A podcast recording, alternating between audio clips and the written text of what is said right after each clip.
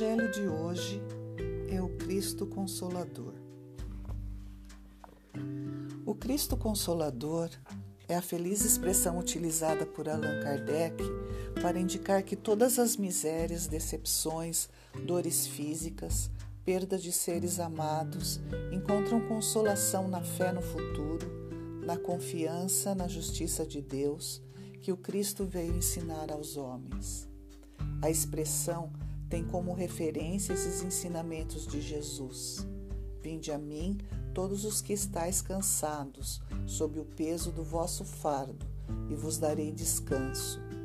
Tomai sobre vós o meu jugo, e aprendei de mim, porque sou manso e humilde de coração, e encontrareis descanso para vossas almas, pois o meu jugo é suave e o meu fardo é leve. O Espiritismo é entendido como sendo o consolador prometido por Jesus, porque chama os homens à observância da lei, ensina todas as coisas, fazendo compreender o que o Cristo só disse por parábolas. O Espiritismo vem abrir os olhos e os ouvidos, porque fala sem figuras e sem alegorias. Levanta o véu intencionalmente, lançado sob certos mistérios. Vem finalmente trazer a suprema consolação aos deserdados da terra e a todos os que sofrem, atribuindo causa justa e fim útil a todas as dores. Segundo Emmanuel, o cristianismo, inaugurando um novo ciclo do progresso espiritual, renovou as concepções de Deus no seio das ideias religiosas. Todavia, após a sua propagação, várias foram as interpretações das Escrituras. Mas por causa da lei do progresso, o homem é impulsionado a ascender planos mais elevados, a rever as suas concepções religiosas, a entender o significado de sua existência e qual é a sua destinação espiritual. Com o advento do Cristo Consolador, a humanidade caminha em outra direção, buscando Deus dentro de si, para mais tarde, com o Espiritismo, transformar-se em colaborador de Deus. Nesse sentido, vemos que o Cristo foi o iniciador da moral mais pura, da mais sublime, a moral evangélico-cristã, que há de renovar o mundo, aproximar os homens e torná-los irmãos, que há de fazer brotar de todos os corações humanos a caridade e o amor do próximo, e estabelecer entre os homens uma solidariedade comum, de uma moral, enfim, que há de transformar a terra, tornando-a morada de espíritos superiores aos que hoje a habitam. Importa considerar que Jesus não foi um enviado de Deus, foi a representação do Pai junto do rebanho de filhos transviados do seu amor e da sua sabedoria, cuja tutela lhe foi confiada nas ordenações sagradas da vida no infinito. Seu coração não desdenhou a permanência direta entre os homens míseros e ignorantes. Jesus foi o ser mais perfeito que Deus ofereceu ao homem para lhe servir de guia e modelo.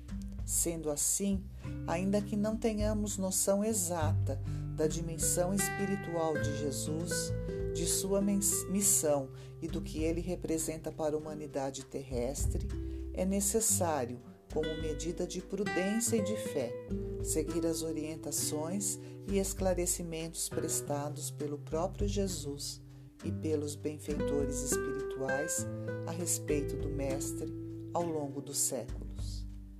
Nesse capítulo, Allan Kardec discorre sobre a importância de aceitarmos o jugo do Cristo e a necessidade de envidarmos todos os esforços para entender e praticar a sua mensagem imortal.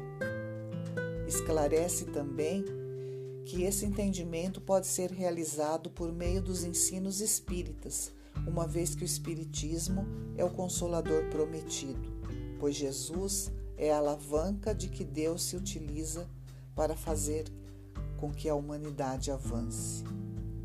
Em geral, a mensagem cristã é aceita e admirada no mundo inteiro. Raros são os povos sobretudo os do Ocidente, que não reconhecem o elevado teor moral do Evangelho. Entretanto, esse fato está longe de o fazer submissos ao jugo do Cristo e de colocar em práticas os seus ensinamentos. Aliás, é preciso entender o verdadeiro sentido da expressão jugo do Cristo. Significa o auxílio concedido pelo Senhor para nos conduzir ao caminho da verdadeira liberdade e felicidade. Não se refere a uma imposição ou subjugação, como erroneamente foi interpretado no passado. Dessa forma, todos os sofrimentos, misérias, decepções, dores físicas, perda de seres amados, encontram sua consolação na fé no futuro, na confiança na justiça de Deus, que o Cristo veio ensinar aos homens. Sobre aquele, ao contrário, que nada espera após essa vida, ou que simplesmente duvida, as aflições caem com todo o seu peso e nenhuma esperança vem amenizar o seu amargor. Foi isso que levou Jesus a dizer: "Vinde a mim, todos vós que estáis fatigados, que eu vos aliviarei." Entretanto, Jesus estabelece uma condição para a sua assistência e a felicidade que promete aos aflitos. Essa condição está na lei por ele ensinada. Seu jugo é a observância dessa lei, mas esse jugo é leve e a lei é suave, pois que apenas impõe, como dever, o amor e a caridade. Vemos, então, que é sempre de âmbito individual a decisão de transformar-se para melhor. Cada pessoa, com os recursos que dispõe, onde e como viva, tem condições de renovar-se espiritualmente, libertando-se do círculo vicioso do erro e acerto, determinado pela lei de causa e efeito.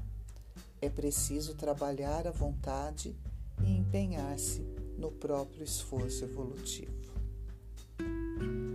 Meus amigos, fiquem com Deus e tenham uma excelente semana.